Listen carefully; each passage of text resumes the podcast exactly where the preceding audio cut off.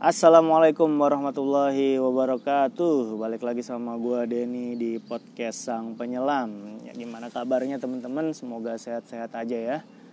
Di masa pandemi ini sih kita harus jaga-jaga kesehatan kita ya Dengan cara makan yang baik ya Bergizi dan teratur Kemudian olahraga yang teratur juga Sama patuhi prokes yang udah ada Dan dibuat oleh pemerintah kita. Oke? okay? Selanjutnya di dive vlog yang kedua ini gue bakal ngomongin tentang open water course. Yes, open water course ini adalah kursus yang pertama kali lu ambil ketika lu memutuskan untuk menjadi seorang penyelam, bro. Gimana ya? Udah ada yang tertarik belum setelah denger apa yang gue omongin kemarin di dive vlog gue yang sebelumnya? Ya semoga aja ada ya. Kalau lu tertarik, nah open water course ini dan isi podcast ini semoga bisa membantu lo dalam proses researching lo untuk melakukannya. Amin. Ya, open water course seperti yang gue bilang tadi, ini adalah uh, kursus yang pertama dan ini gue bakal ngomonginnya di bawah standar PEDI ya. PEDI itu apa? Gue bakal nge-refresh lagi dan nge-review. PEDI itu adalah provider lisensi diving yang ada di Indonesia. Bahkan di dunia, sorry ya, di dunia. Jadi ini salah satu yang terbesar juga dan PD itu adalah singkatan dari Professional Association of Diving Instructor. Oke, okay. di sini Open Water Course gue bakal ngomongin uh, dari pertanyaan-pertanyaan aja ya. Jadi gue bakal berusaha ngejawab pertanyaan-pertanyaan yang sering dilempar ke gue dari dari teman-teman gue, keluarga gue, siapa pun itu. Oke. Okay.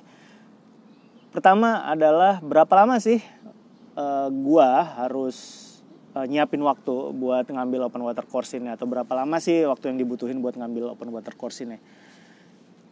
Ini tergantung tempat sebenarnya ya. Kalau lo punya rencana buat hmm, ngambil di Bali contohnya kayak di Bali atau di Labuan Bajo atau di beberapa resort yang ada di Indonesia, kemungkinan sih rata-rata ya 3 sampai 4 hari aja. Kenapa? Soalnya resort-resort ini di Bali atau di Labuan Bajo ini deket banget sama laut dan ini memudahkan akses lo untuk pelatihan lo itu. Terus kemudian untuk melakukan kursus ini lebih baik lo nggak cuma tok punya 3 atau 4 hari aja kalau emang lo mau melakukannya di Bali atau Labuan Bajo ya. Minimal lo punya 5-6 hari lah ya. Soalnya kenapa? Uh, di diving ini ada peraturan ketika lo setelah selesai diving karena ada proses yang terjadi dalam tubuh lo lo nggak boleh terbang ke atas. Jadi tekanan ada tekanan juga kan di atas ketika lo naik pesawat. Nah itu bisa berbahaya buat tubuh lo. Jadi kurang lebih 18 jam setelah diving lo nggak boleh terbang. Tapi setelah 18 jam lo udah boleh terbang. Itu aja sih. Ya jadi 5-6 hari lah gue saranin untuk ngasih spare ke waktu buat ngambil course ini gitu ya Terus kemudian ada juga kalau lo bertempat tinggal atau berdomisili di Jakarta atau Jabodetabek, kemungkinan lo adalah seorang pekerja ya. Bahkan kalau pekerja lo nggak punya banyak waktu, nggak punya cuti banyak, lo biasanya pengen ngambil di waktu weekend. Ya kalau lo yang belum berkeluarga, biasanya sih gampang-gampang aja. Kemungkinan sekitar 2 sampai 3 minggu lo udah bisa kelar.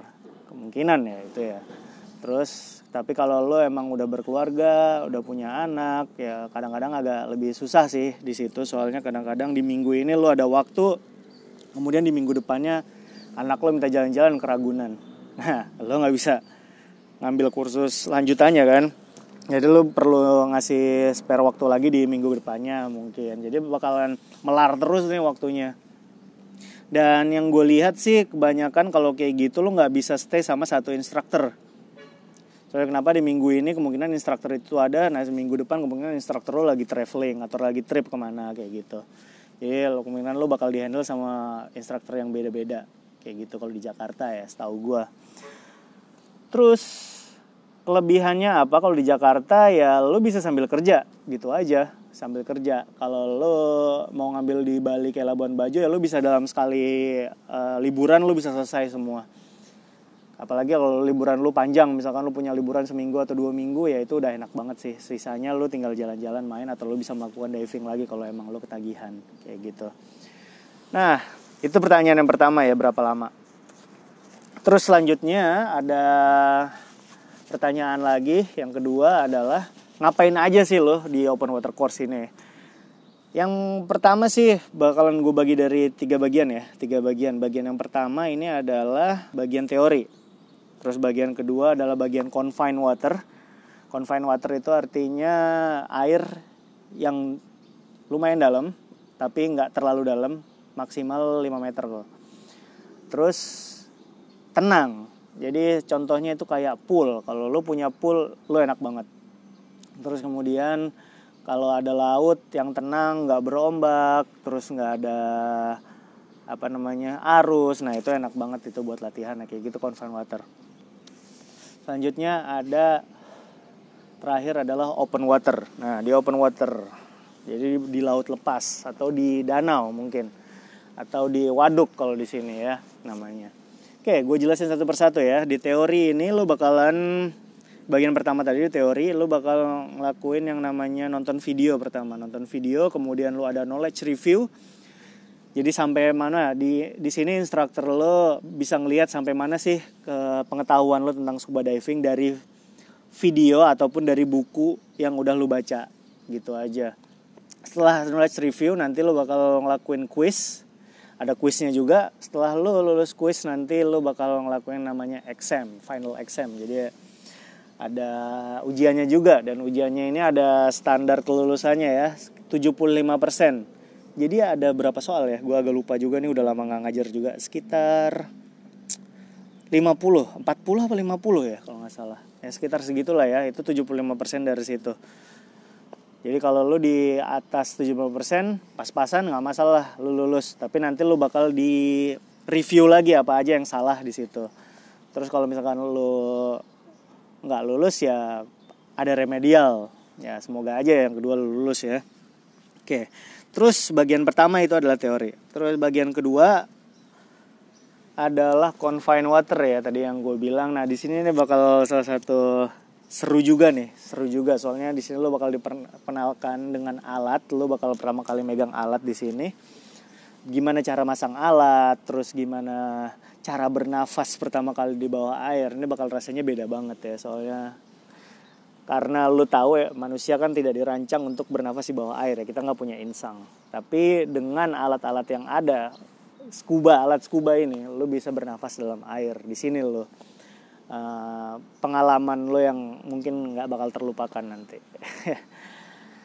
di sini juga lo bakal ngelakuin skill-skill yang bakal didemonstrasiin sama instruktur lo nanti. Jadi instruktur lo bakal ngedemonstrasiin skill-skill yang perlu lo lakuin dan perlu lo mastering. Kemudian lo tinggal ngikutin aja. Dan ini bakal dilakukan satu persatu sampai lo mastering. Kalau lo belum bisa mastering ya lo bakal disuruh ngulang lagi sedikit sama instruktur lo bakal di point out mana nih uh, bagian yang salah yang lo lakuin kayak gitu. Ya. Kurang lebih ada 24 skill dan ada 5 section di pool session ini di confined water session ini. Jadi confined water 1 sampai confined water 5 ya itu dia confined water. Yang terakhir ada open water ya. Nah open water ini juga menjadi salah satu yang bakal nggak terlupakan terutama kalau lo divingnya di laut ya.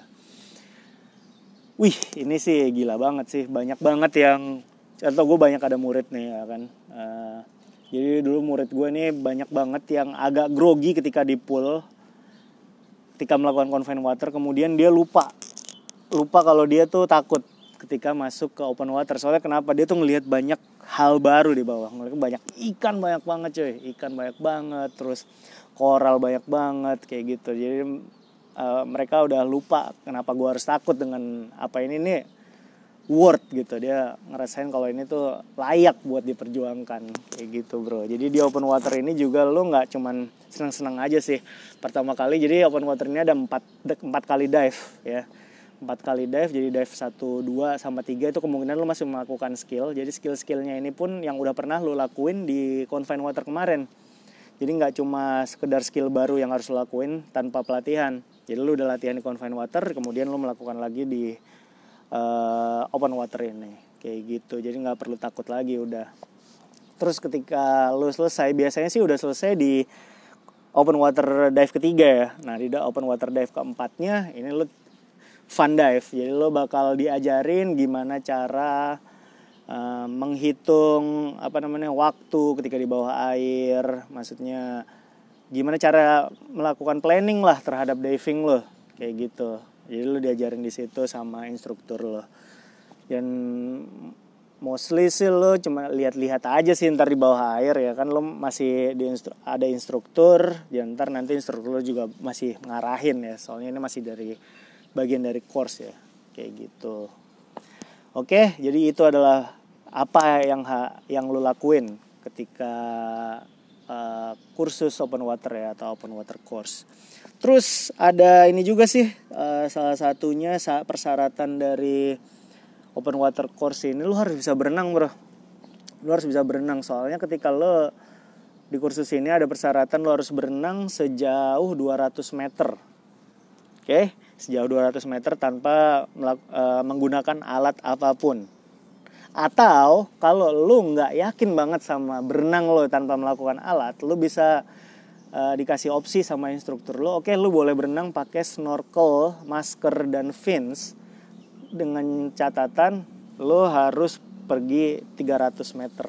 Jadi lebih jauh ya jaraknya daripada yang tanpa menggunakan alat tadi gitu. Nah, jadi jadi ada pilihan nih, lo gak bisa berenang ya lo snorkeling gitu aja. Jadi ya gue saranin sih kalau lo nggak yakin yakin amat berenang, lo belajar snorkeling aja. Lo masih bisa nafas kok di snorkeling, tenang aja. Oke. Terus selanjutnya ada juga floating atau water water tread ya water tread lu jadi ngambang ngambangnya itu nggak perlu gimana ya ngambang harus benar-benar ngambang kayak pelampung enggak lo yang penting kepala lo ada di luar air selama 10 menit. Oke? Selama 10 menit. Buat beberapa orang ajur lama juga ya. Tapi lu bisa latihan kok. Gue punya temen satu orang temen gue yang awalnya bener-bener nggak bisa sama sekali berenang c dan lu bayangin ketika dia melakukan diving ini sekarang dia jadi instruktur. Dia jadi jago berenangnya dia jadi bisa ngambang ini wow banget sih salah satu cerita yang menginspirasi banget ya. Dia dari nol bener-bener nggak bisa berenang kemudian dia akhirnya belajar latihan dan dia latihannya kebanyakan dari YouTube kemudian dia praktekin di kolam umum di Jakarta. Kemudian kalau dia waktu itu dia sampai siap selesai akhirnya dia baru ke Bali buat melakukan kursus-kursus selanjutnya. Nah, selesai itu sekarang dia udah jadi instruktur dan dia udah jadi cruise director di salah satu kapal di Indonesia sekarang. Wow nggak tuh, gila sih. Nah, itu tadi ya syarat-syaratnya buat apa namanya, buat lulus untuk ngambil open water course. Terus ada pertanyaan lagi nih, dah yang sering gue dapat. Kalau nggak lulus gimana? Nah ini sebenarnya tergantung instruktur lo ya terus ada beberapa ini juga beberapa pertimbangan juga yang bisa membuat lo nggak lulus. Apa aja? Yang pertama adalah kalau lo bener-bener nggak bisa berenang. Nggak bisa berenang lo nggak bisa snorkeling. Nah ini juga menjadi salah satu pertimbangan ya buat instruktur untuk tidak meluluskan lo. Jadi Uh, kita lihat dulu nih gimana sih seberapa jauh lo bisa berenang ya kan? Terus apa namanya? Paling kita ngasih si instrukturnya ini paling ngasih semangat ngasih cara ngasih tips and trick biar bisa berenang atau snorkeling itu sejauh itu. Terus itu yang pertama. Terus kemudian ketika praktek skills lu banyak skill yang krusial yang nggak lu kuasain. Ini atau kebanyakan orang sih masalahnya di panik sih ya. Panik atau merasa nggak pede sama diri lo. Kayak gitu. Jadi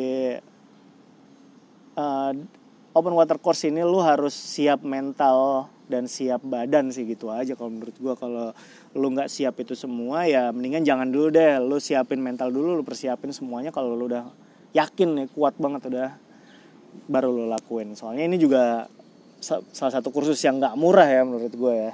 Ntar gue ngomongin harga setelah ini deh.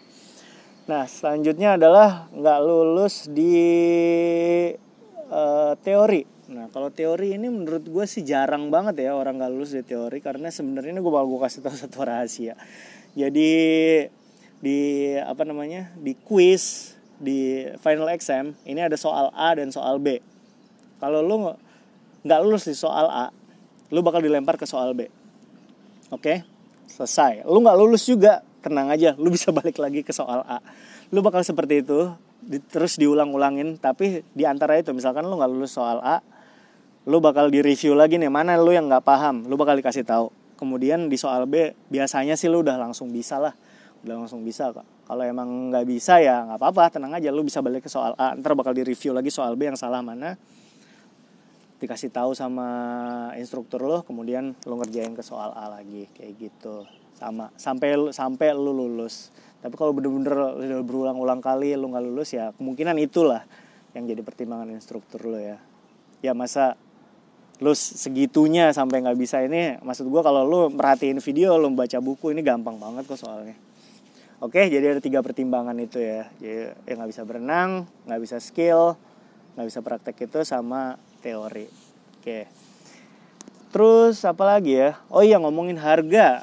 Nah ini harga nih juga pertimbangan juga nih orang-orang buat ngambil kursus ini karena yang gue bilang tadi ini nggak nggak murah cuy buat sebagian orang ya bahkan buat gue dulu pun nggak murah ini. Gue perlu nabung beberapa beberapa bulan waktu itu untuk bisa ngambil kursus open water pertama gue terus berapanya ini juga tergantung tempat ya. Kalau buat di Bali dulu pengalaman gue ini sekitar 5 sampai 6 juta. 5 sampai 6 juta itu yang perlu lu siapin. Ini tergantung tempat tergantung dive center lu harus rajin-rajin riset itu karena ada banyak banget dive center yang ada di Bali ya. Nggak cuma di Bali ada di Nusa Lembongan ada di Nusa Penida juga sekarang ya. Di Bali pun ada banyak lu mau di Bali mana? Ada di Bali Timur ada di Bali uh, barat, ada di Bali Selatan juga ada. Nah makanya lo harus uh, rajin-rajin cari perbandingan harga sebelum lo melakukan pembukingan untuk melakukan open water course ini ya. Jadi 5 sampai 6 juta itu kira-kira kalau di Bali. Kalau di Jakarta gue masih kurang tahu juga sih ya berapa. Tapi kemungkinan ya sekitar itulah ya. Sekitar 5 sampai 6 juta juga kemungkinan. Terus kalau di Labuan Bajo sama 5 sampai 6 juta. Tapi kalau rekomendasi gue lu bisa pergi kalau lu mau keluar ya, kalau lu mau keluar ke, Bali misalkan, lu bisa pergi ke Tulamben. Ke Tulamben kalau nggak salah lu masih bisa dapat harga empat setengah juta kalau nggak salah di sana. Di bawah lisensi PAD ya. Masih empat setengah juta dan itu deket banget. Penginapan dekat, akomodasi dekat sama laut dan juga dive center dekat sama laut. Jadi gampang lah lu nggak perlu sewa-sewa motor dan biasanya lu juga dijemput terus sama uh, dive center lo. Mau diving di sini ntar dijemput. Mau diving di sana ntar dijemput. Enak. Atau yang kedua pilihannya lu bisa pergi ke Nusa Lembongan. Ini juga enak banget nih tempatnya. Nusa Lembongan ini deket banget sama laut dan uh, operasional daily basisnya juga enak. Maksudnya lu bisa mulai dari pagi pulang siang. Itu udah enak banget. Jam 1 jam 2 udah selesai loh uh, kursusnya. Jadi lu bisa banyak waktu istirahat, lu bisa punya banyak waktu sightseeing dan kemudian di Nusa Lembongan ini akses lu menuju ke Nusa Penida untuk melihat manta, cuy, manta ray. Manta ray kalau lu belum tahu lu bisa googling sekarang. Ini ikan pari ya. Ikan pari terbesar di dunia. Nah, ini bisa lu lihat di Nusa Penida di Manta Point. Nah, ini salah satu kelebihannya lu ngambil diving di Nusa Penida. Kenapa? Soalnya Manta ini adalah salah satu bucket list orang-orang yang diving. Cuy, lu bayangin, orang seluruh dunia ya, di dunia belahan dunia lain, di Eropa contohnya, Australia. Gue pernah ketemu tamu, dia udah ngantongin diving sekitar 8 ribuan lock dive dan gue ditunjukin locknya ini ini diving gue dia udah pernah kerja sebagai dive master pernah kerja sebagai dive instructor dan dia udah tua. Sekarang sekitar umur 50-an tengah 50-an tengah. Tapi dia belum pernah melihat manta cuy. Dan dia baru punya waktu sekarang karena dia katanya baru apa namanya baru selesai kerjaan dia baru buka usaha dan dia baru punya waktu buat liburan sama anak-anaknya. Akhirnya dia ngebawa anak-anaknya ini ya buat diving di Nusa Lembongan buat ngelihat manta di Nusa Penida. Lu bayangin 8000 kali dive belum lihat manta dan gue dulu pertama kali diving cuman butuh 7 dive, 7 dive, 7 dive lagi, 7 dive untuk melihat manta pertama gue. ya kan? Makanya ini bedanya jauh banget. Beruntung banget lah kalau lo berada di Indonesia dan lu bisa punya waktu buat diving di Nusa Penida itu untuk melihat mantare ini. Oke, nah itu juga sih salah satu alasan orang-orang kenapa ngambil diving ya, biar bisa ngelihat manta lebih lama. Lu bisa ngelihat juga kok dengan snorkeling atau dengan free diving ngelihat manta banyak banget yang uh, ngelihat manta waktu snorkeling. Soalnya manta ini juga senang banget di perairan dangkal jadi gampang dilihat. Cuman kalau di dangkal lu nggak bisa ngelihat apa sih yang dilakuin manta ini di dalam air gitu. Nah kalau scuba diving ini lu bisa. Kadang-kadang lu bisa ngelihat manta mating manta kawin lu bisa lihat. Terus apa namanya gimana perilaku manta. Ntar gue bakal bahas lah tentang manta sendiri di episode lainnya ya. Di dive vlog dive vlog lainnya. Oke itu sih seputaran tentang open water course ya.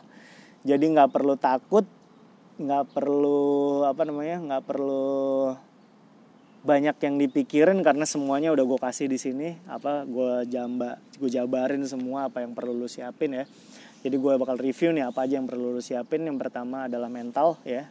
Niat itu mental fisik dan mental jiwa ya. Lo harus kuat. Terus kemudian yang kedua adalah keuangan ya. Karena nggak murah gue bilang itu 5 sampai 6 juta lah kira-kira lu siapin khusus untuk itu.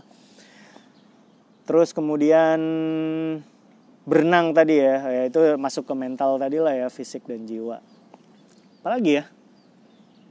Uh, ya itulah kalau lu pikirin apa aja sih binatang laut yang bisa lu lihat ya itu ntar bakal follow kok. Lu bakal tahu apa aja yang bakal lu lihat. Ntar kan lu bisa ngobrol sama instruktur lu apa aja. Ya yang jelas apa yang dibilang di film kalau lu pernah ngeliat film-film yang seremin gitu kayak tentang masalah hiu jaws segala macam Mac the Mac atau apa itu itu bullshit man. It's a biggest bullshit I've I've ever heard lah pokoknya ya. Nggak seserem itu coy nggak seserem itu dan ini bagusnya lebih banyak daripada seremnya kalau gue bilang ya. Emang serem sih ini bakal menjadi pengalaman pertama lo tapi nggak seserem itu. Dan ini worth layak untuk dipertaruh uh, diperjuangkan. Oke? Okay?